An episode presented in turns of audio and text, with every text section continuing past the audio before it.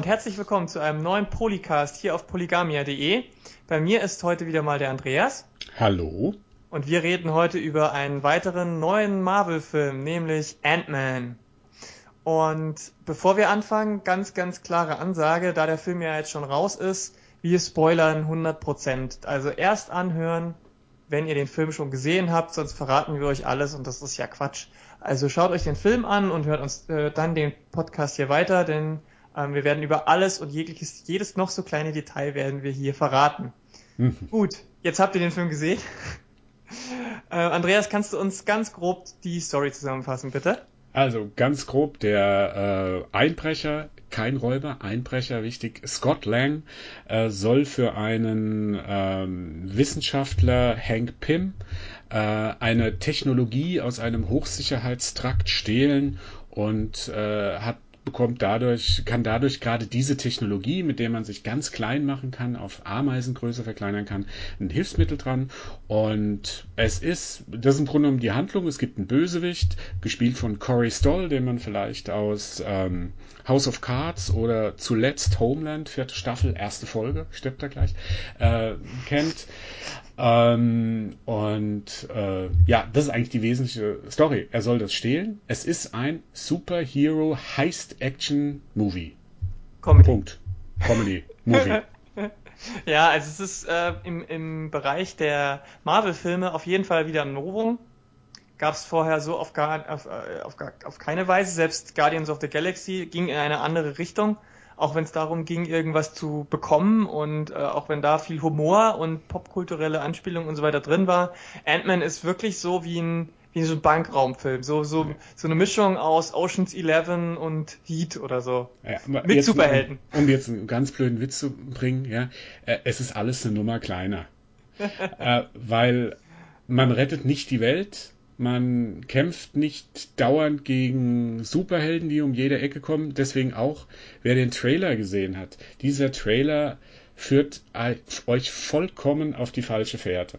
In dem Trailer hat man das Gefühl, da gibt's nur Superheldenkampf zwischen, äh, ich sag mal, Superhelden Hornisse und Superhelden Ameise oder so. Aber dem ist nicht so. Der Film ist von den knapp zwei Stunden, die er dauert, ist er gut naja, 90, 100 Minuten fast ein wirklich ein typischer Heist-Movie, ein Heist-Film, ein Einbruchsfilm, so wie Ocean's Eleven, Vorbereitung von einem Einbruch, wie der durchgeführt wird, Testläufe und so weiter und alles. Ähm, der wird erst in der letzten halben Stunde zum richtigen Superheldenfilm. Ja, ich meine, man kann auch sagen, dass der, dass der Superheldenaspekt in dem Fall wirklich auch nur das Gadget ist. Also ein bisschen mhm. wie auch Iron Man, äh, mhm. wo wir gleich dann nochmal weiter drauf eingehen ähm, ist, ist ja Ant-Man kein Übermensch, sondern bekommt seine übermenschliche Fähigkeit in dem Fall erst durch diesen Anzug. Ähm, werden wir auch äh, gleich noch genauer darauf eingehen. Ähm, bevor wir aber ins Inhaltliche gehen und, und, und vielleicht auch ein bisschen in die Kritik, ähm, der Film hatte ja ein bisschen ein Problem bei der Entstehung. Da gab es ja unterschiedliche ähm, ähm, ja, Drehbuchmenschen. Ich glaube, am Ende mhm. haben sieben Leute da mitgeschrieben. Äh, weißt mhm. du da genaueres, was da passiert ist? Wer ja. ist da alles beteiligt? Also, wer da jetzt äh, alles beteiligt war, ich glaube, das wissen nur die Beteiligten. Ähm, was man weiß ist, es ging Mitte der Nullerjahre los. Äh, Edgar Wright und Joe Cornish waren daran beteiligt. Die Nerds jetzt unter den Zuhörern, sind ja eigentlich alle Nerds, die werden jetzt wissen, das sind die Leute, die hinter äh, den Shaun of the Dead, äh, Hot Fuzz und so weiter Filmen stecken. Ähm, die hatten bis kurz vor Drehbeginn auch die Oberhoheit. Da wurde ein Drehbuch geschrieben. Ich glaube, äh, es gibt, gab Kritiken, die, die von Leuten, die das Drehbuch gelesen haben, die haben gesagt, das ist so toll. Ähm, ich glaube, Josh Whedon, äh, wie heißt er? Josh? Josh Whedon? Josh Whedon oder egal, Josh der Typ. Whedon? Ach, der halt, ja. Ähm, der Typ, der Avengers-Typ, ja. Äh, der hatte das gelesen, hat gesagt, das war super, er weiß nicht, warum sie es nicht gemacht haben. Jedenfalls gab es sogar Probeaufnahmen 2012, 2013. Ein Hauptdarsteller, Paul Rudd, äh, den man auch eher so aus den Komödien kennt, so, äh, so ich, ich sag mal, naja, ganz nett, aber überraschend, diese, diese Wahl. Ähm, plötzlich wurden Edgar Wright und Joe Cornish gefeuert. Die haben zwar immer noch die Credits äh, im Drehbuch, mhm. die sind immer noch als äh, Producer aufgeführt, zumindest Edgar Wright aber sie haben nichts mehr zu tun. Äh, die Regie übernahm dann Peyton Reed. Peyton Reed äh, ist jetzt auch eher, wer ist das? Was hat er mit Superhelden zu tun? Der Typ hat äh, Teenie-Komödien gedreht, wie zum Beispiel Bring It On, äh, so ein Highschool-Film zum Beispiel. Der hat eine Liebeskomödie mit ähm, Down with Love gedreht. Das hat so ein bisschen 60er-Jahre-Feeling mit Renee Zellweger und Ewan McGregor. Wie der zum Superheldenregisseur geworden ist, weiß keiner. Auf jeden Fall kam der dann rein. Man kann vielleicht sagen, dass diese von Edgar Wright, der, der ja so eher so diese schräge Filmecke, also wenn man die ganzen Filme wie Hot Fuzz oder so kennt, hat jetzt so ein bisschen so diese konventionelle Comedy-Ecke, also die neuen Drehbuchautoren, das war jetzt unter anderem Adam McKay und eben Paul Rudd, der, der auch Hauptdarsteller ist. Adam McKay, der kommt ja aus der Will Ferrell-Ecke. Der hat ähm, unter anderem äh, mit dem zusammen äh, Anchorman äh, gedreht. Der hat. Der auch super war, der erste. Ja, ich, aber halt ganz jetzt, anders als ich will Edgar jetzt Wright gar, auf jeden Fall. Ja, also, ich will jetzt gar, genau. nicht, gar nicht sagen, dass das jetzt schlechter ist oder so. Der hat auch die etwas anderen Cops, eigentlich, was ich von 2010, was ich eigentlich einen ganz netten äh, Cop, äh, par, nette Cop-Parodie finde, ähm, gedreht. Das sind alles witzige Filme, aber der ist auch Saturday Night Live Autor. Aber das ist eine ganz andere Ecke wie der, also es ist typisch amerikanischer geworden, kann man sagen. Edgar Wright war der Engländer, der, schräg, äh, der die schrägen Ideen da reingebracht, wo in dem Film auch noch ein paar drin sind, denke ich mal. Aber ähm, Adam McKay und Paul Rudd, die stehen halt eher so für eine für eine momentan sehr erfolgreiche äh, Art der amerikanischen Komödie. Mhm. Und kann man jetzt, ich denke, das merkt man dem Film an, der ist schon relativ konventionell ich finde jetzt mal ganz grob, das Drehbuch finde ich jetzt auch nicht so überraschend und so. Ich finde eher, das Ganze funktioniert über die, über die Figuren und ein paar nette Ideen. Mhm. Ähm, aber es ist deutlich konventioneller. Ich glaube, wenn Edgar Wright den Film mit Joe Cornish äh, den Film gemacht hätte, dann wären, wäre das eine sehr schräge Superhelden. Äh, ja. Parodie vielleicht geworden, das aber dann vielleicht überhaupt nicht mehr in dieses in Marvel. diesen Marvel-Stil reingepasst das Marvel hätte. Cinematic Universe hätte das äh, nicht gut.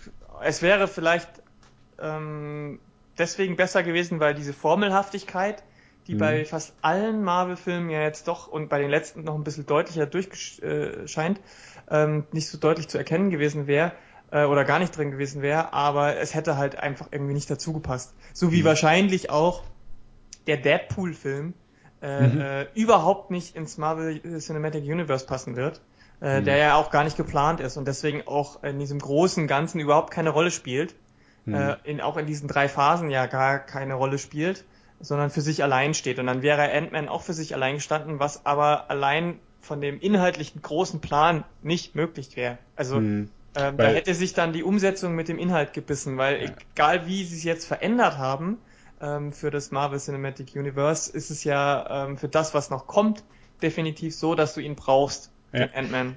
Und das finde ich jetzt so wieder sehr mutig von Marvel oder da habe ich Respekt davor, weil Ant-Man, sind wir mal ehrlich, irgendwo habe ich mal eine Kritik gelesen, das ist ein Superheld, von dem man nicht mal die Comichefte sammelt. Ja, also der war vielleicht mal sehr populär, er ist von der von der von der Figur her auch eine wichtige Figur für ja. fürs Marvel-Universum. Ja. Er ist also der Ur-Ant-Man, das war Hank Pym, der ja auch da ähm, Kommen wir gleich noch drauf. von Michael Douglas, ja, der war ja der Gründer der originalen Avengers. Ja, lange Avengers, bevor es, Avengers, ja. lange bevor es Iron Man Thor genau. und so weiter gab, gab es ja genau. die, die äh, Avengers schon mit, mit einem ganz anderen Team.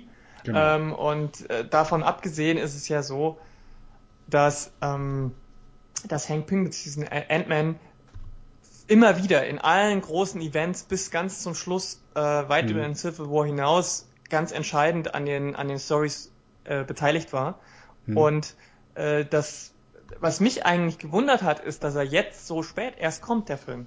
Ähm, ich kann natürlich verstehen, dass du sagst, es ist ein Risiko und so weiter, weil ähm, lustigerweise, obwohl er inhaltlich so wahnsinnig wichtig ist, haben sich seine Einzelheftserien nie gut verkauft. Der war nie beliebt. Mhm. Der war es nie, weil, weil, weil, er, weil er vielleicht auch von seinen Fähigkeiten oder von seinem Charakter eben nicht nicht äh, in, in, in den Geschmack gepasst hat, obwohl er, also weil er anfangs oder schon immer auch ein sehr untypischer Held war. Hm. Ja, es ist halt, er ist bedingt durch seine Größe. Entschuldigung, ich muss es nochmal, es ist alles eine Nummer kleiner bei Ant-Man. Ja, aber ja, ich meine, also, aber, wenn, man, äh, wenn wir jetzt, ich meine jetzt nicht nur die Fähigkeit, dass er sich äh, kleiner äh, machen kann, weil ähm, das ist ja nur eins von seinen zwei Fähigkeiten, die, die, die er als Ant-Man hat.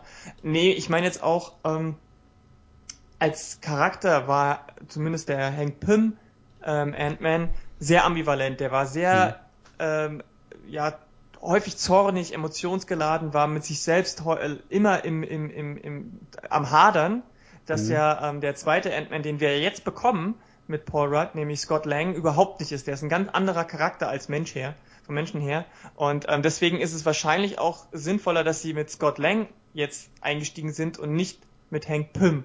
Mhm. Ähm, wobei es, also inhaltlich mussten sie da schon einiges ändern. Sie haben ja schon geändert, dass ähm, dass es nicht Hank Pym als Ant-Man ist, der Ultron erschaffen hat, mhm. äh, wie es in den Comics ist, sondern eben äh, Tony Stark, was aber in dem Fall jetzt sogar passt, denn ähm, Hank Pym ist kein besonders großer Fan ähm, der äh, aktuellen Avengers und vor allem genau. nicht der äh, Stark-Familie. Genau. Das, das kommt in dem Film nämlich auch vor. Ja, da, er sagt einmal an der Stelle, es geht darum, um diese Technologie, äh, also der, der böse Wissenschaftler, gespielt von Corey Stoll, der will ähm, dadurch natürlich wieder eine Waffe schaffen, will das Ganze an Hydra verkaufen, die ja jeder aus den Captain America-Filmen und letzten Avengers-Filmen kennt.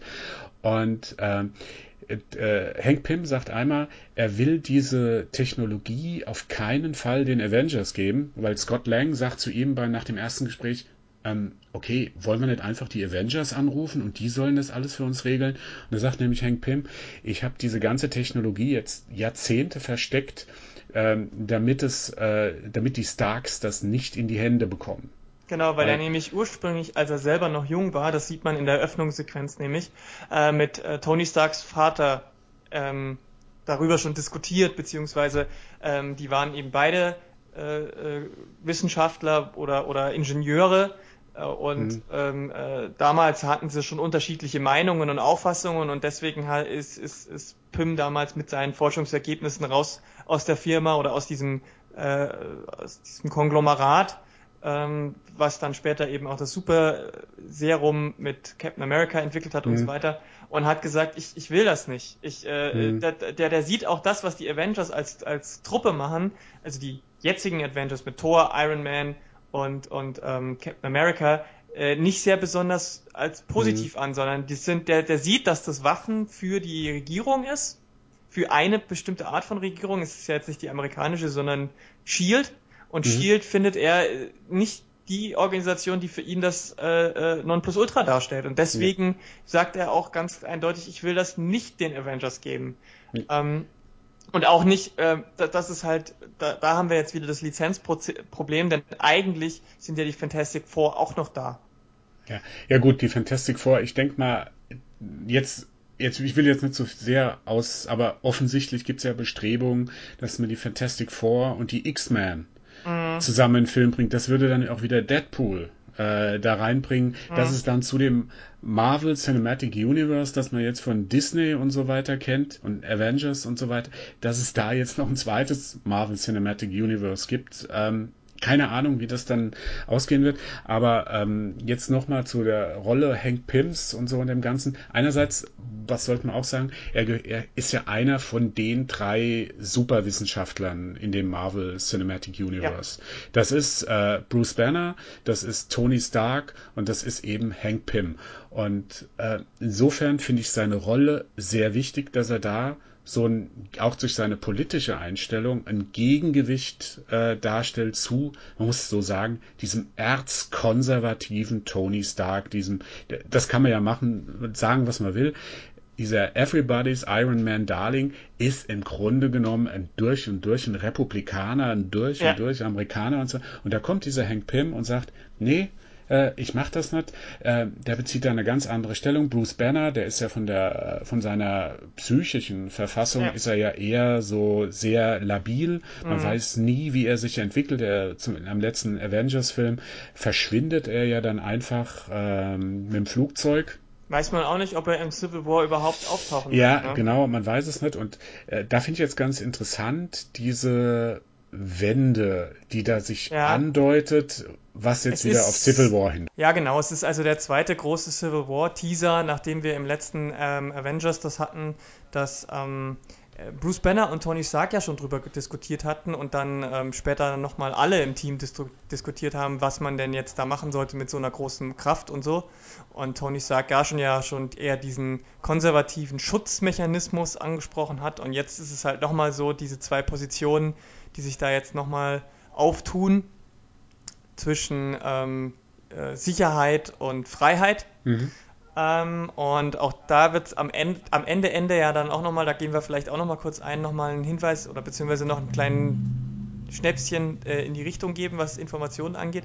Aber ähm, klar, also Hank Pym ist da, ist da schon Gegenpol. Also auch in den Comics ist es ja so, dass äh, Hank Pym einer der, nicht einer der, er ist der schlauste Mensch auf der Welt. Also der wird der wird, nein, wirklich, der wird als, äh, ich meine, da kommen wir jetzt, äh, in die, die Richtung wird es ja in der nächsten, dritten Phase gehen mit Doctor Strange. Mhm. Äh, nur kurz als Exkurs, der, der wird ja der Sorcerer Supreme genannt, also mhm. der höchste äh, Zauberer und Hank Pym wird bezeichnet als ähm, Scientist Supreme. Mhm. Also auf einer Ebene mit ihm, nur eben in dem Wissenschaftsspektrum.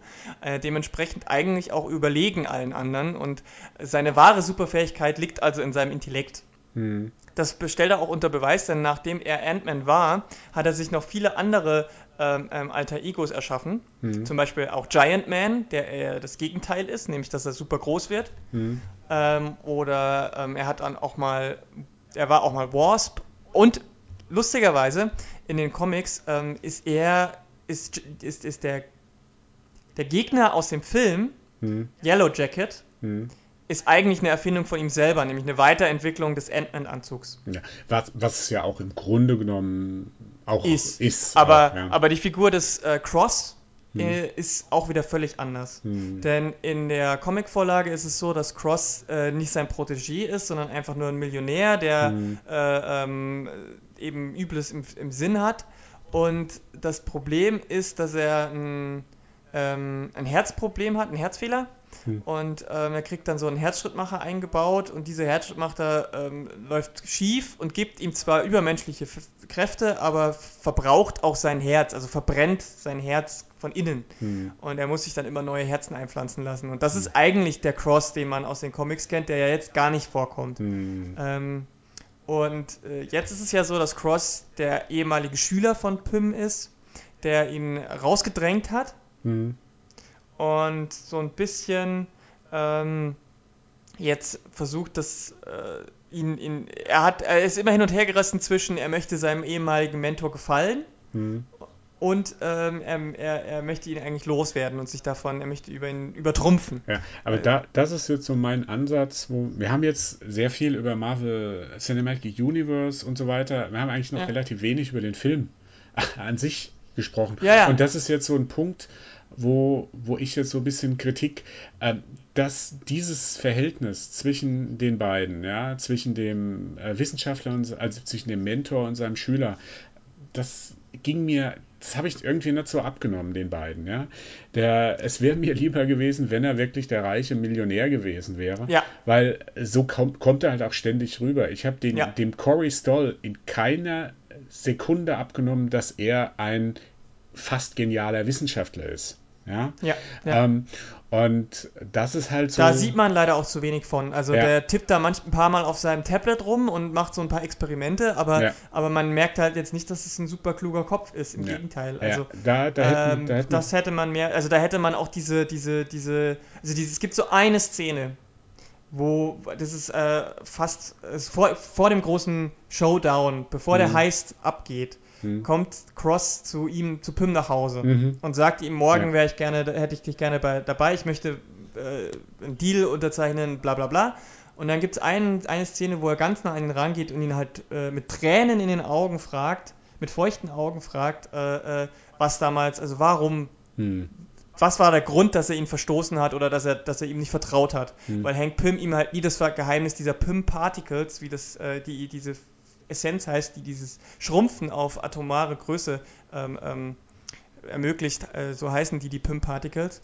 Mhm. Ähm, das hat er ihm nie verraten und das hat dieser Cross-Typ eben immer äh, nie verkraftet, immer als Vertrauensbruch. Und da fragt er ihn, warum hast du mich damals verstoßen? Und Pym sagt, weil ich zu sehr von, mir, ich, von mir gesehen habe. Ja, ja. Zu viel von mir und ich vertraue mir schon nicht und ich habe schon zu viele Fehler gemacht und du warst ja, du bist jünger als ich, du würdest wahrscheinlich mehr äh, oder zumindest die gleichen Fehler machen. Ja.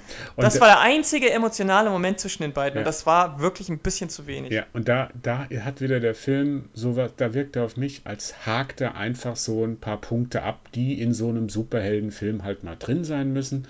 Und äh, das ist so das Problem bei mir. Der Film, also gerade was das Drehbuch anbetrifft, da merkt man, glaube ich, man sagt ja immer, zu viele Köche verderben den Brei. Mm, und mm. Da merkt man es meiner Meinung nach auch, dass da zwei vollkommen unterschiedliche ich sag mal, Story-Philosophien, wenn man es so sagen kann, an, in dem, äh, an dem Projekt gesteckt haben.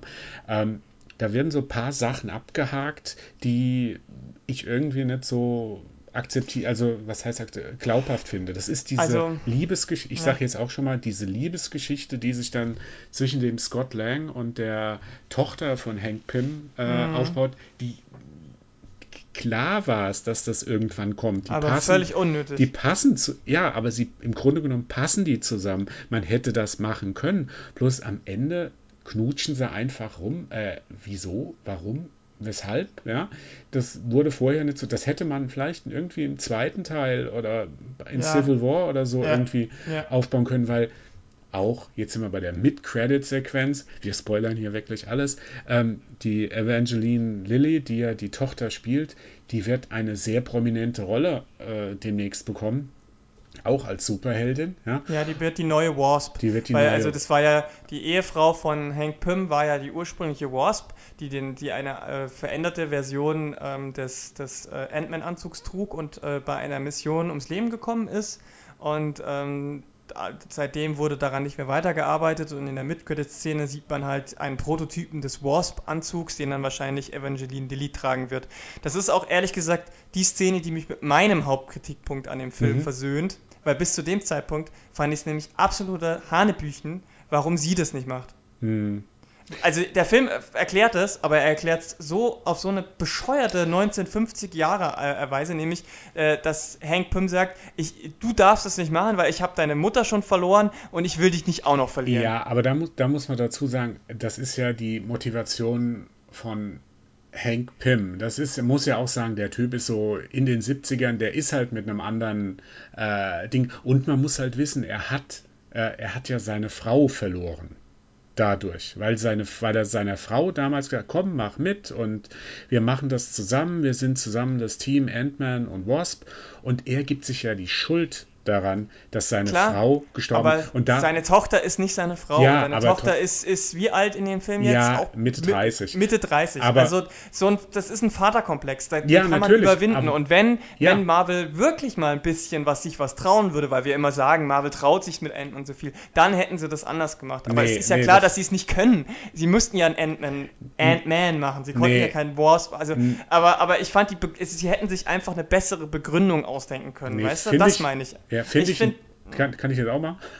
Ja, finde ich in dem Fall gar nicht. Für mich hat das funktioniert, weil die, in dem Film geht es ja darum, unter anderem, dass er gerade, also Hank Pym, diese Veränderung durchmacht, diese Entwicklung, dass er einerseits dadurch mit dem Trauma, das er hat, den Verlust seiner Frau, ja, dass er das überwindet und diese neue Rolle ja am Ende wirklich seiner Tochter gibt, wo halt ja, zeigt, ja. er hat das alles eingesehen und so weiter. Und wenn du jetzt auf das Frauenbild so eingehst, ich finde ja. das Frauenbild in äh, diese, die Figur, ähm, die ähm, die Evangeline Lilly spielt, mhm.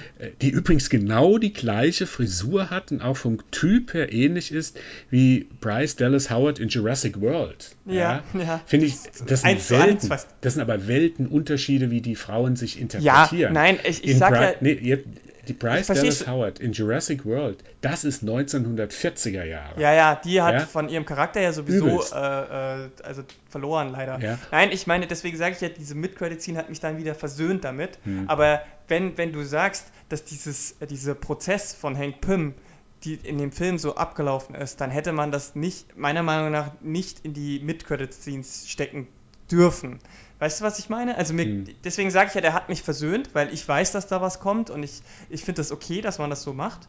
Aber man hätte es vorziehen können, früher ziehen können. So wie damals bei, war das beim ersten Iron Man? Ich glaube beim ersten Iron Man, wo, wo, er, wo er zu, zu ähm, oh Gott, wie hieß jetzt der Typ der War Machine? Der, der, also die Figur, die War Machine ist, die, den Namen fällt mir jetzt gerade nicht der, ein. Der erste Howard, Hauptdarsteller, das war Terence Howard, glaube Nein, nicht der Hauptdarsteller, die Figur. Ach, der Der Colonel halt. Ja, ja okay, der Colonel. Colonel. Ja. Äh, da sagt er eben, sagt, sagt Tony sagt zu ihm, ich habe noch einen zweiten äh, Anzug und dann sagt er, ja, ja, dieses Mal noch nicht. So, mhm. weißt du, das war die, die, so hätte man das vielleicht für mich auch machen können, dass man den, das zwar schon vorzieht und sagt, ja, äh, ich war noch nicht so weit jetzt, aber als Mid-Credit-Scene fand ich es dann halt so ein bisschen, hm. ja, so verschämt und okay und äh, aber es hat mich zumindest versöhnt damit, weil ich meine, rein von der Logik her war ja wirklich sie diejenige, die, die, die seit Jahren das alles kann, die, die ausgebildete mhm. Martial Arts Kämpferin ist, die, die, die das mit diesem, die Fähigkeit, die wir noch gar nicht angesprochen haben, die ja auch gerne immer unterschlagen wird, das Kontrollieren von Insekten. Mhm. Ähm, also äh, Ant-Man kann ja nicht nur klein werden, sondern er kann ja mhm. auch Insekten und das ist ja mehr oder weniger auch fast, also ohne das hätte er diesen ganzen Film ja auch nicht geschafft. Mhm. Ne? Ja. Also die, die, dieser Heist, den sie da durchziehen, da brauchten die ja jede Menge von, von Insekten und Ameisen und so weiter. Und sie, kommt, sie hat da jahrelang äh, äh, die Erfahrung drin. Also rein von der Logik her kann ich sie dann auch verstehen, wenn sie sagt, warum nimmst du so einen dahergelaufenen Typen? Ich kann natürlich seine Erklärung schon verstehen, aber ich fand sie bei, zu dem Zeitpunkt noch zu schwach. Mhm. Als dann die Mid-Credit-Scene kam, nur um den Gedanken jetzt ja. wieder abzurunden, damit es wirklich klar und deutlich wird, war ich wieder versöhnt, weil ich wusste, sie kommt hm. als Wasp wieder. Ich hoffe nur, sie bekommt auch eine große Rolle. Hm. Was, wo ich halt eher ein Problem hatte, äh, war halt, dass er, wie kommt er auf Scott Lang, ja? Mhm. Ähm, den, der, den hat er ja irgendwie aus dem Telefonbuch rausgepickt oder so. Ah, nee, ja. nee, nee. Also das, äh, äh, das, das. ging ja durch die Medien. Der hat ja, ja, also Scott Lang ist ja, wir haben ja am Anfang kurz gesagt, er ist ein Einbrecher. Mhm. Und der war, ähm, der, der, diese Einbrecher-Story, äh, für die er ja auch in den Knast gewandert ist, ist keine ganz normale, sondern ähm, das war ja so ein Robin Hood-Ding. Mhm. Scott Lang ähm, äh, war ähm, irgendwie IT-Elektriker bei irgendeinem großen äh, Typen, irgendeiner reichen Firma, die haben ihn gefeuert und als äh, aus, aus, un, also aus Gründen, die, die, die nicht einer Kündigung äh, recht sind, aber in Amerika kannst du das ja machen, wie du willst als äh, Arbeitgeber. Mhm. Und um sich zu rächen, ist er da eingebrochen und hat, ähm, also hat äh, irgendwie alle möglichen äh, äh, Konten geplündert und an die Mitarbeiter verteilt. Und ähm, also so ein bisschen Robin Hood-mäßig. Ja, gut. Und das ging dann durch die Presse. Also mhm. jeder wusste das. Das wusste, das hat ja sogar auch der Erzbösewicht hat das mitbekommen und und äh, also das das ist das so ist er dem halt aufgefallen. Das war natürlich mehr oder weniger Zufall, aber mhm. ist jetzt nicht so, dass er da im Telefonbuch drauf gestoßen ist, sondern der äh, Hank Pym ist, ist ja jemand, der die Medien einfach wahrscheinlich mhm. auf einer täglichen Basis so verfolgt, um auch up to date zu bleiben, dass er das halt einfach da gekriegt ja. hat und hat ihn dann halt auf, auf der Rechnung gehabt. Jetzt einigen wir uns darauf, dass das Drehbuch manchmal ein bisschen, ein bisschen holprig ist. Ja, es ist, äh, ja. es ist definitiv jetzt äh, nicht, nicht perfekt, auf, auf keinen Fall. Ähm, äh, ich fand es super, dass sie dieses Heiß-Ding so lange gemacht haben, mhm. weil es dadurch wirklich frisch und neu wirkt. Auch der, der, der Humor war zu 99% okay. Also mhm. richtig gut. Ich habe viel mhm. und häufig gelacht, obwohl ich ja den Trailer, also die Trailer schon kannte und daher schon ein, zwei Sprüche und Szenen. Ich sag nur das mit der Spielzeugeisenbahn am Ende. Aber das ja, war ja, ja. Ich fand das mit dem Panzer nachher auch ganz ja, gut. Ja, genau das ist, das ist keine äh, Schlüssel, das ist kein Schlüsselanhänger. Ja, jetzt äh, haben wir wirklich ich, alles gespoilert. Gibt's ja, jetzt noch irgendwas, hab ich aber gesagt, wir, naja, wir, wir haben noch über die letzte Endcredit-Szene, wir auch Ach so. Ja. Hm. Aber nee, ich meine, ähm, auch, dass die Ameise dann groß wird, war lustig und so ja. und, und die Sprüche zwischendurch und das Reiten auf der Welle in dem Abflussrohr ja. und die ganze, alles, was sein, sein mexikanischer äh, äh Verbrecherkumpel da so abzieht, ist ja. ja. auch alles total witzig und das war alles in Ordnung. Die einzige Szene, wo ich echt noch ein bisschen am Hadern bin, was den Humor angeht, ist die Versöhnungsszene zwischen Hank Pym und seiner Tochter. Mm. Weil, er, weil ja Scott Lang die voll ruiniert und das quasi so, auch ja. metamäßig noch bricht. Mm. Und das ich war, weiß nicht, ob das nicht ein bisschen zu viel war. Das war, war zu viel, zu viel Paul Rudd, fand ich. Also das war so eine typische Szene, wie du jetzt so einen Paul Rudd-Humor, ja, den er da reinbringt sehe ich ein, die fand ich auch komisch. Ja, also weil das war jetzt so, die, die liegen sich in den Armen und er kommt dann so mit so Sprüchen, oh toll, ihr, ihr heilt ja und ihr heilt, ihr, der Heilungsprozess beginnt und dann sagt er, ah, hm, ich ruiniere jetzt die, die Szene und, genau. und tschüss, ja. Nee, das war doof. Aber was ich richtig klasse fand in dem Film und den fand, das fand ich besser als, ähm, wenn man schon sagt, die, die, der Witz war gut, die Figuren waren mhm. nett, äh, Drehbuch war holprig, aber was ich richtig klasse fand, was ich über alle anderen Marvel-Filme stellen würde, sind die Special Effects. Mhm. Also, äh, ich habe, äh, mir hat es deswegen gut gefallen, weil äh, das war mal was anderes. Es ging jetzt nicht immer darum, dass jetzt die irgendein New York London, Paris, irgendwas so in die Luft fliegt, irgendeine Stadt kaputt geht, ja, sondern dass der wirklich da so klein wird mit den Ameisen da, du hast das mit dem Wasserkanal schon genannt und so weiter. Ähm, das haben die ganz hervorragend gelöst, finde ich auch originell gelöst, auch wenn er sich kleiner macht und dann durch ein Schlüsselloch springt oder die anderen halt äh, mit den mit als kleiner äh, Ameisenmensch sich immer groß klein macht mit den äh, großen dann kämpft. Das ich war super das, ich fand das, das toll das gemacht äh, und äh, das war für mich wohltuend weil für mich hatten wir hatten das von der Formelhaftigkeit von den äh, bisherigen Marvel-Filmen, da war es halt immer so, da kommt dann irgendwann so eine Riesenschlacht, irgendwas mhm. geht kaputt. Also viel geht kaputt. Es ist eher ein Katastrophenfilm als dann eine durchchoreografierte Action-Szene. Ja, und, ja, und auch der. Auch da fand erst, ich das gut. Das mit dem Zug. Dem, ja. ja, ja, also. Ähm, erstens ist es wahrscheinlich der Marvel-Film mit den wenigsten Explosionen. Mhm, genau. ähm, zweitens hast du vollkommen recht, also die Special Effects wurden halt auch für was anderes verwendet als irgendwelche Roboter oder sonst irgendwas. Also das, was da am ehesten noch rankommt, sind die Laser, die Yellow Jacket schießt. Ja. Aber ansonsten wurde es halt wirklich das meiste da auf die, auf die Insekten und die ja, sie sehen wirklich cool aus, aber es ist natürlich immer noch nicht perfekt. Also man ja, gut, ich, also ich habe es im IMAX 3D gesehen und okay. ich muss sagen, ich könnte mir vorstellen, dass man das ohne IMAX und ohne 3D genauso gut sehen kann. Und ähm, äh, es wirkt halt vielleicht ein bisschen weniger plastisch, aber ich fand trotzdem, dass die, dass, also die Viecher waren immer noch äh, als CGI-Viecher erkennbar. Ja gut, das hast du, das wirst du immer haben. Jetzt nochmal zum 3D, muss ich dazu sagen, das ist ja eine 3D-Conversion. Hm, ähm, das fällt halt auch immer auf. Ja, der, grundsätzlich muss man fragen, für was macht man 3D? Halt natürlich, um mehr Kohle abzugreifen, ein Ticket und so.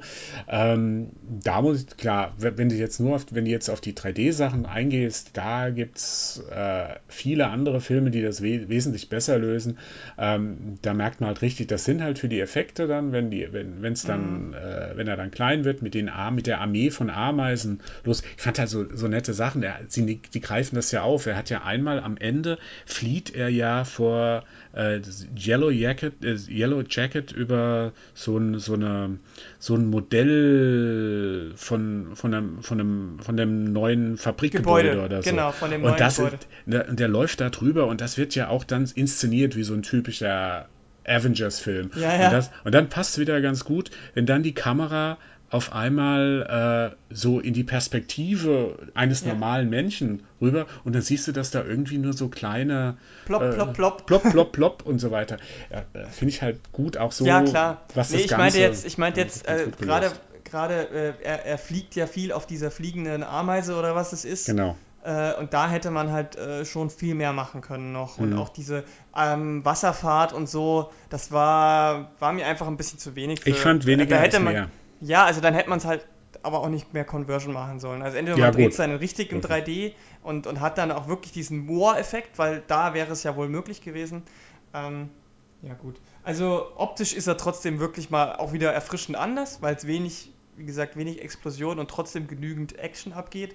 Ähm, ich fand ich fand's nett, wie sie das mit den Avengers dann auch im Film nochmal gelöst haben, denn mhm. es tritt ja, tritt ja ein neuer Avenger auf, nämlich ähm, Falcon. Falcon. Falcon sehr sympathisch auch und auch die Szene super, diese mhm. Kampfszene, wo man eben auch sieht, äh, dass Ant-Man da auch nicht allmächtig ist mit seinem kleinen Werden. Mhm. Also auch da kann man ihm eben beikommen, äh, wenn man weiß, gegen wen man kämpft und so weiter. Ähm, fand ich auch sehr sympathisch, dass sie Falcon genommen haben, um ihm dem auch nochmal ein bisschen mehr Screentime zu geben. Mhm. Sie hätten ja auch einen von den Großen nehmen können. Da war das Geld nicht da. Ähm, aber das war. Ja, das, ich glaube, das Geld ist da nicht das Problem. Sie wollten also, wahrscheinlich durchaus äh, einfach keinen von den Großen dort drin haben in der Szene. Ähm, ich fand und, die Szene ja. einerseits gut, andererseits war sie halt doch wieder auch so ein holzhammer Hinweis auf die Endcredit-Szene. Ja, weil dadurch wird ja nur die Verbindung zu der Endcredit-Szene gemacht. Ja, gut, ja. aber das, wenn, sie hätten ja da auch Cap nehmen können. Ja. Also Captain America hätte diese Szene auch machen können, dann hätten sie auch die Endcredit-Szenen drehen können, weißt du? Mhm. Also, und, und, und dass, dass er den Avengers nicht völlig aus, auskommt, finde ich halt auch mal so ein bisschen, ich will nicht sagen realistisch, aber ein bisschen logischer. Also, dass der, das, das finde ich schon okay. Mhm. Ähm, ja, ich muss sagen, ich fand, ich fand die, ähm, die zweite äh, also die wirkliche Endcredit-Szene sehr, sehr, sehr super. Damit hätte ich mhm. auch nicht gerechnet. Ähm, weil da Bucky vorkommt, der Winter genau. Soldier. Genau. Den haben sie wieder gefunden. Und Captain America und Falcon stehen halt da und äh, äh, ähm, Falcon fragt halt, ob er Tony hol, dazu holen soll oder so ähnlich, ne? mhm. ne? Und Cap sagt ganz bewusst nee.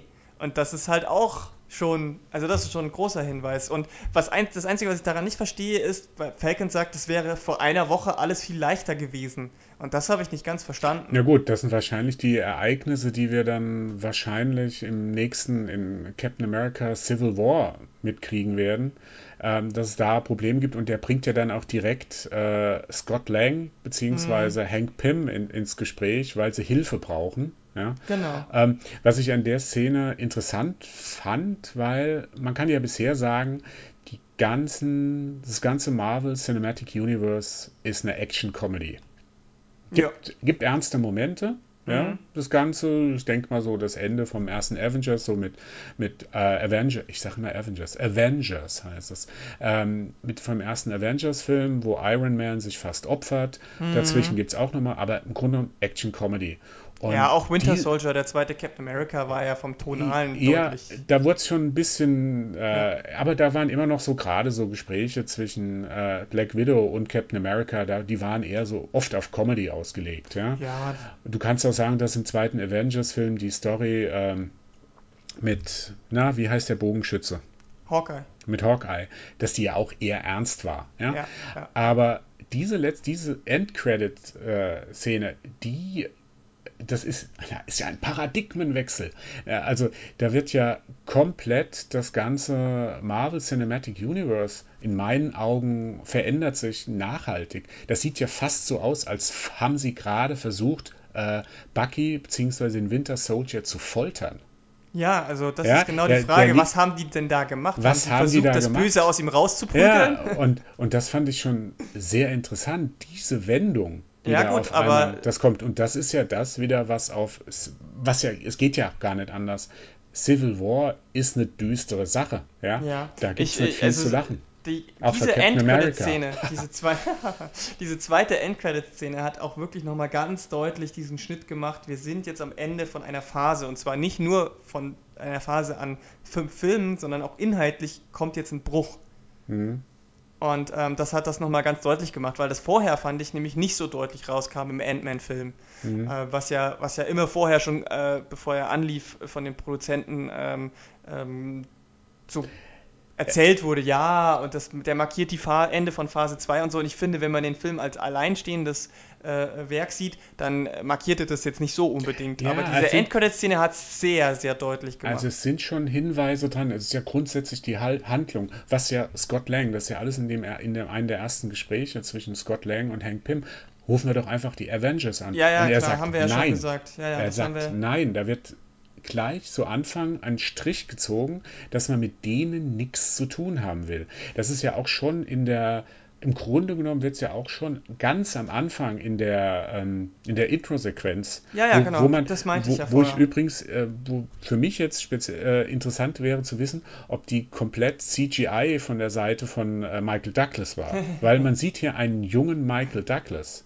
Ja. Und dass sowas geht, hat man ja auch schon in äh, Tron Evolution gesehen, äh, wo man Jeff Bridges quasi komplett äh, ja, und noch, hat. noch viel besser im neuen Terminator Genesis. De, den habe ich noch nicht gesehen. Ja, ja aber, aber, das würde mich mal interessieren. Aber wo da schon klar so die Fronten geklärt werden, wo sich da zwei Weltbilder aufeinander prallen, die der Starks und äh, die der Pimps, sag ich mal so. Ja, schon klar. Und aber, also aber das es wird zieht halt, sich es schon wird ja, so ein bisschen durch Ja, aber es Film wird ja durch, nicht thematisiert in dem Sinne jetzt. Naja, sie kämpfen gegen die Avengers. Sie müssen von den Avengers was klauen.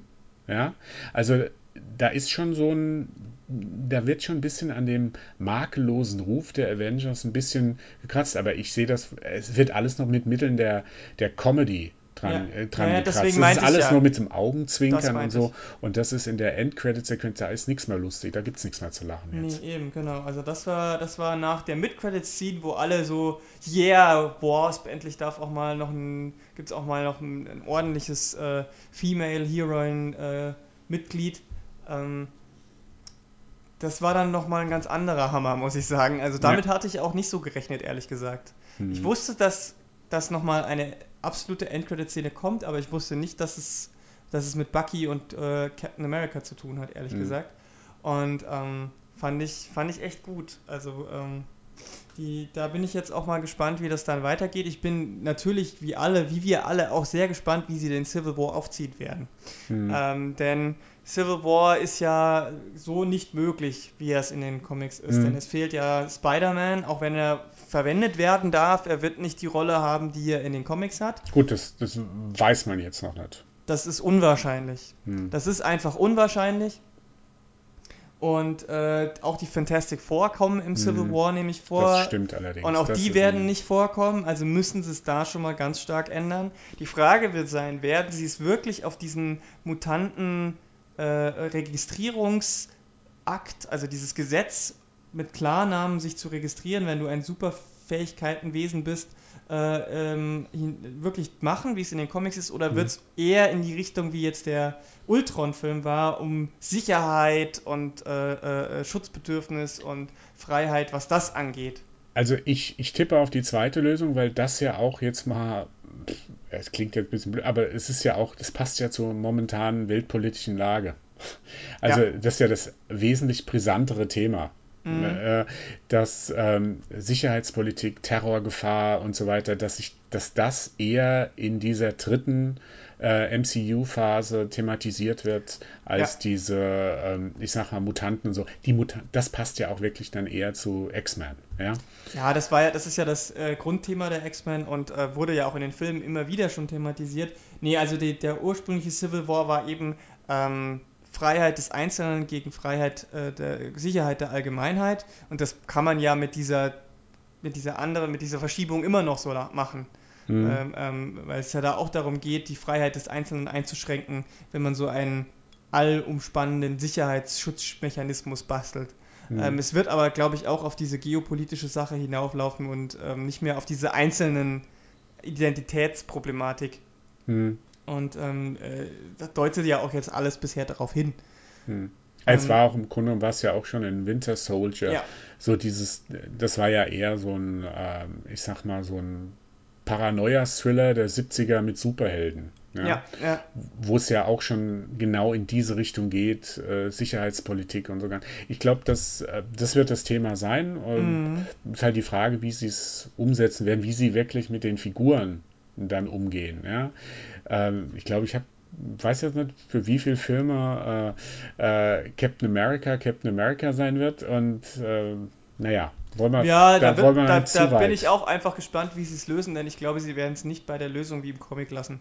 Hm, Das, glaube ich, machen sie nicht. ja, Ich, das, das möchte ich jetzt niemandem verraten, wie das ist. Lest den, den Trade, den gibt es mittlerweile ja, also den, den, das, das ist das wirklich komprimierte, da, Mhm. wo wirklich nur diese, dieser Kampf zwischen Captain America und Iron Man thematisiert wird, mit dem Ende. Lest den, den Trade gibt es, glaube ich, für 15 Euro oder so beim Comic-Händler eures Vertrauens. Ähm, diese ganzen Drumherum-Geschichten, äh, äh, Crossover-Events müsst ihr da nicht lesen, um das zu verstehen. Aber solltet ihr vielleicht den, also den Trade, den Sammelband solltet ihr gelesen haben, um, um, um wenn ihr, wenn ihr jetzt schon mitreden wollt. hm, Ansonsten lasst euch komplett überraschen, das, das könnt ihr natürlich auch machen. Äh, was mir noch ganz wichtig ist, was, was äh, Ant-Man angeht, dafür, dass es eine Origin-Story am Ende der zweiten Phase war, hat es echt gut funktioniert. Denn ich Mhm. hatte wirklich Angst, dass es langweilig wird, weil man eben schon drei, vier Origin-Stories jetzt gesehen hat. Aber dadurch, dass sie es eben mit diesem Haste aufgezogen haben, hm. hat das eben nochmal einen ganz anderen Drive bekommen. Und jetzt bin ich wirklich sehr gespannt, wie sie es zum Beispiel mit Black Panther machen werden und mit Doctor Strange. Denn das sind ja auch zwei, wo sie die Origin Story noch komplett erzählen müssen und auch erzählen müssen, weil sie sie nicht voraussetzen können. Anders als bei Iron Man und Captain America vielleicht noch der Fall gewesen wäre. Ja, ähm, jetzt ist, das hatten wir schon, glaube ich, bei unserem äh, zweiten Avengers Age of Ultron Podcast. Mhm. Jetzt wird es interessant. Äh, wir sind ja jetzt wirklich so in einer, in einer Fernsehserie auf, im Kinoformat. Ja? ja, genau, das haben wir damals auch schon gesagt. Wir, wir verlinken äh, den Podcast nochmal, könnt ihr nochmal ja, reinhören. Ja, äh, wir sind jetzt bei einer Fernsehserie im Kinoformat und äh, da hat man ja Gott sei Dank, Gott sei Dank hat sich die, können sie, können sie sich jetzt leisten, auch so ein bisschen, ich will jetzt sagen, Experimente zu machen, aber sie können sich halt leisten, jetzt so diese, wirklich so diese kleineren Figuren, ähm, die vielleicht nicht so bekannt sind, jetzt prominent in Szene zu setzen.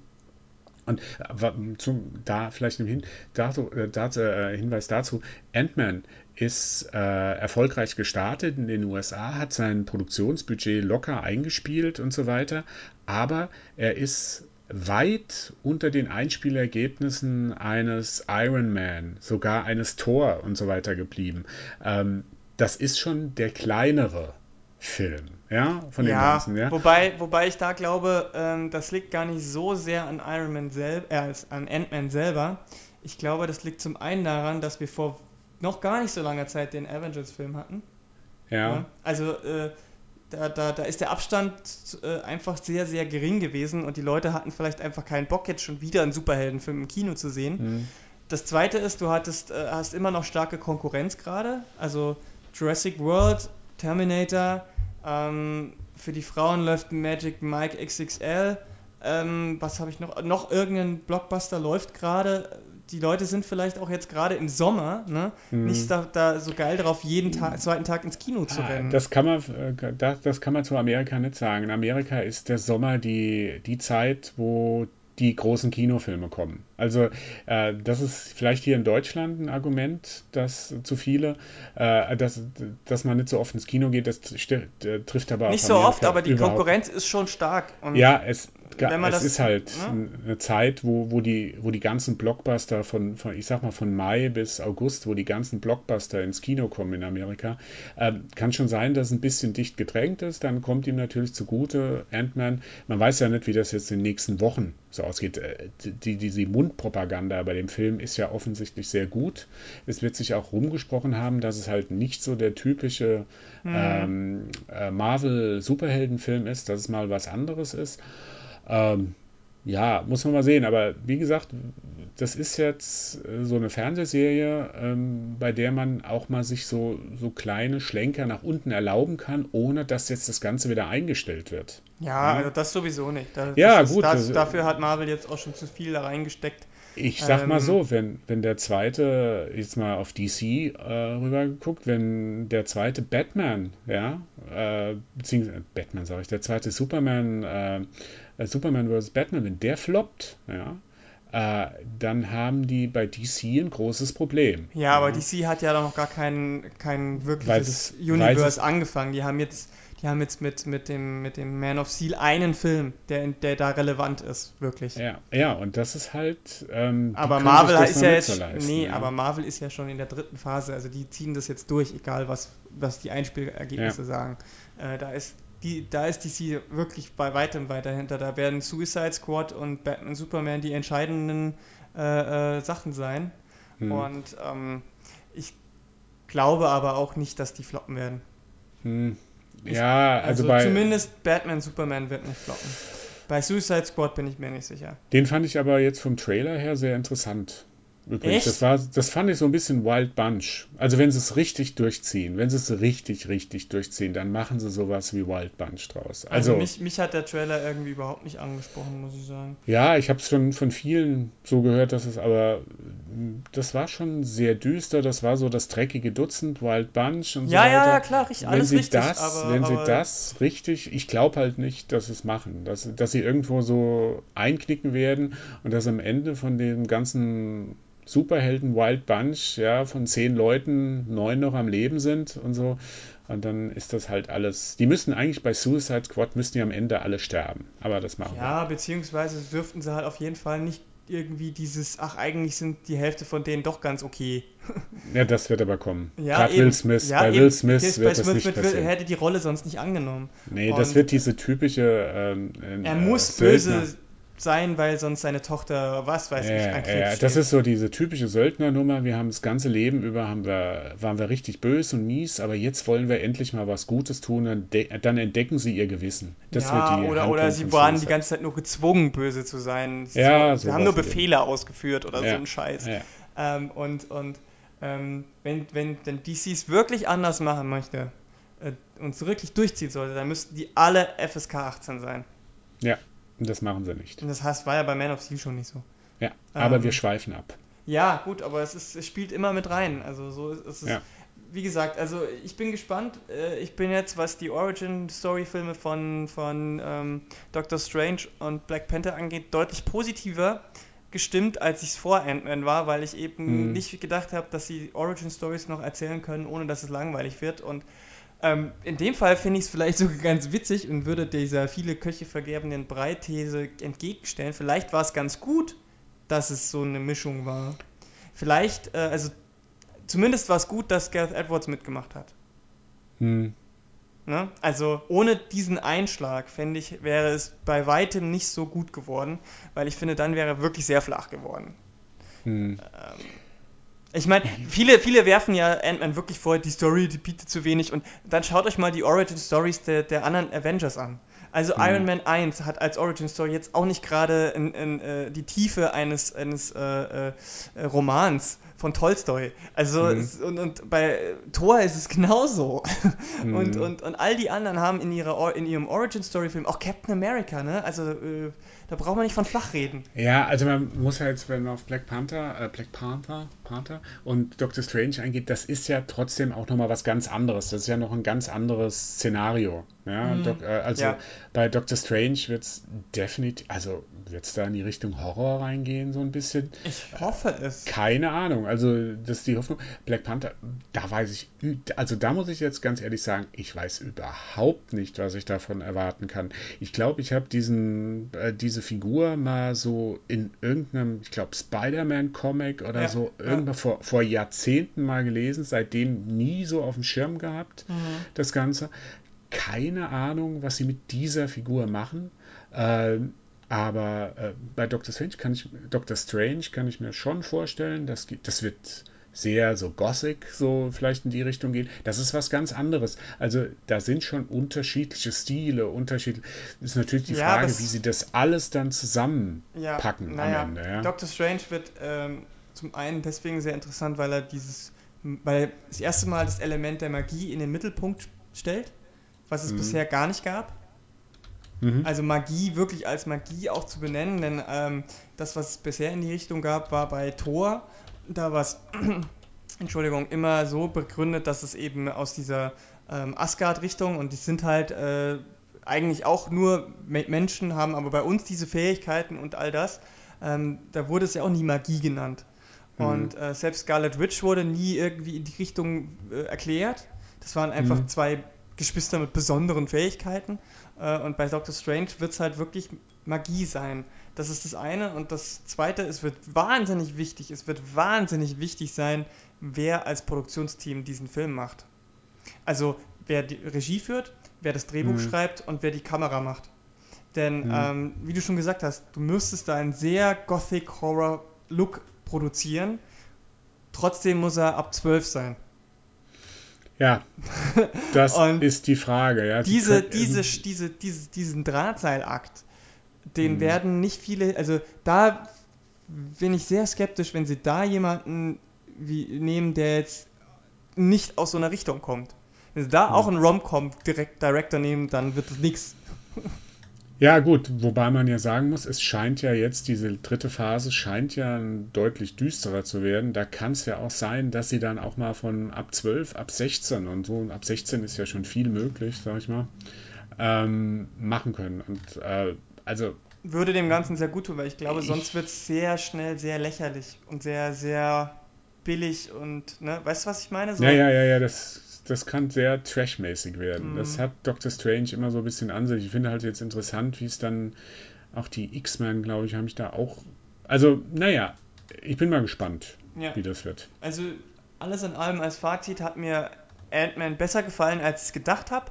Er mhm. ist nicht überragend super, aber ähm, ist auf jeden Fall eher einer der besseren Filme aus dem Marvel Uni äh, Cinematic Universe und ähm, wenn ihr da ein bisschen Bock drauf habt, guckt ihn euch an. Ich denke mal, die meisten werden ihn so oder so gucken, denn du musst ihn eigentlich gesehen haben, mhm. sonst kannst du nämlich entweder jetzt nicht mitreden, weil fast jeder zweite Mensch mhm. gerade irgendwie über Marvel und seine Filme redet, oder dir fehlt halt ein ganz wichtiges äh, Teilchen in der, in der dritten Phase.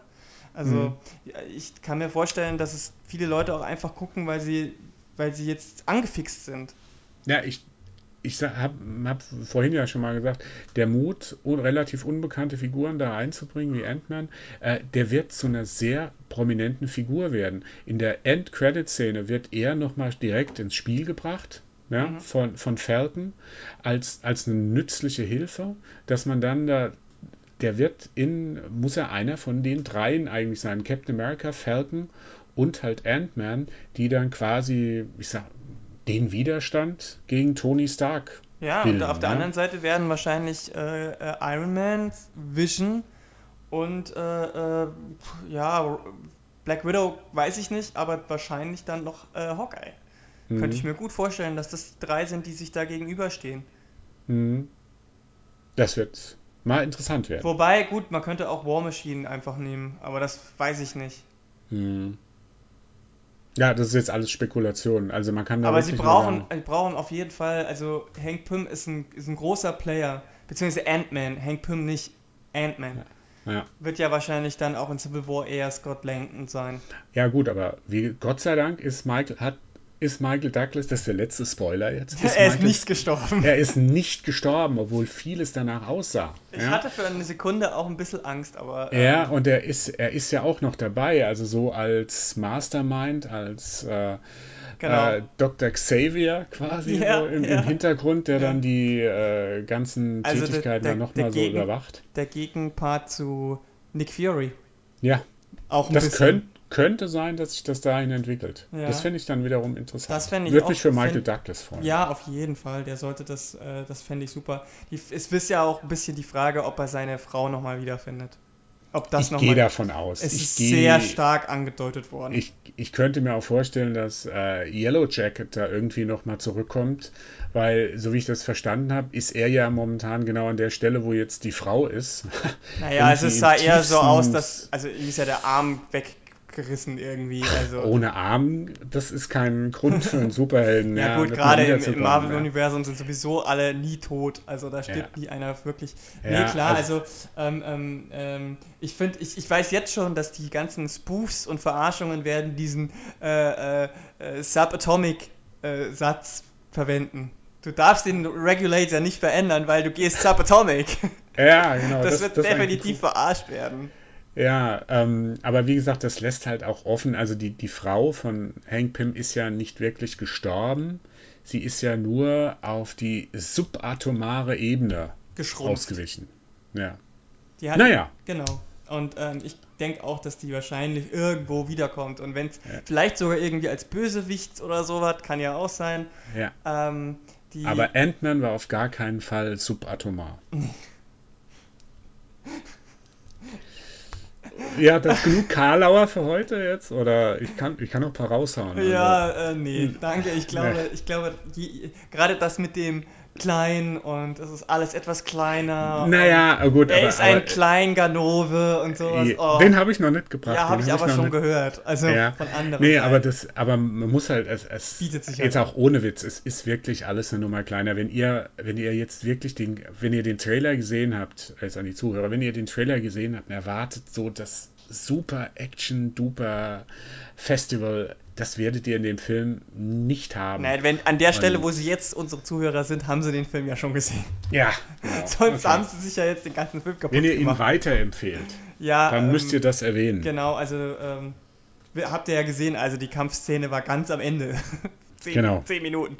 Ähm, aber das macht halt den Film dann auch so ähm, erfrischend anders wieder. Eben nicht, haben wir ja schon jetzt so Genüge gesagt. Gut, äh, wir sehen, wir hören uns spätestens zum nächsten Marvel-Film wieder. Wahrscheinlich aber schon vorher, könnte ich mir gut vorstellen. Ähm, danke, Andreas, dass du dir die Zeit genommen hast, dass wir wieder sehr ausführlich reden durften. Deshalb, ich habe es schon echt ein bisschen vermisst. Oh, danke, gerne. Ähm, hoffentlich gerne können, wir, können, wir, bald demnächst über den nächsten reden. Ähm, es stehen ja noch einige große Filme. Ja, jetzt, jetzt stehen die anderen an. Jetzt steht äh, X-Men. Äh, nicht X-Men, äh, Fantastic Four. Fantastic Four, wenn, vielleicht reden wir da dann auch direkt drüber. Ansonsten mhm. gibt es da noch ein, zwei Filme dieses Jahr, die durchaus spannend sind. Spätestens dann der neue Inyaritu. Ja, aber da müssen wir noch ein bisschen warten. Da müssen wir noch bis nach Star Wars warten, oder? Ja, gut. Ja. Ähm, ich glaube, der startet ja nicht eine Woche vor oder nach Star Wars. Och, wir, wir können ja auch einfach nur über den Trailer reden. Von Revenant. Ja, da kann man Hast, auch lange äh, Haben erstaunlich aber wenig Leute gesehen. Gut. Kaum jemand hat den Trailer irgendwie mitbekommen.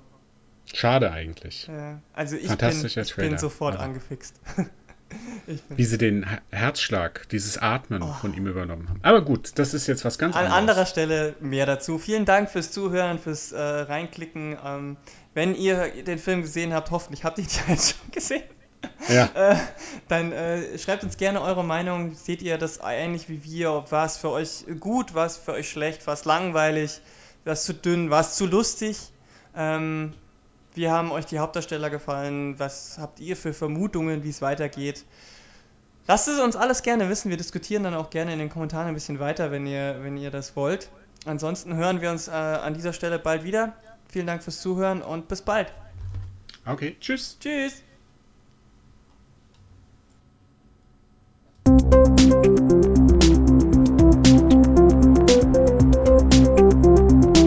Follow your caps.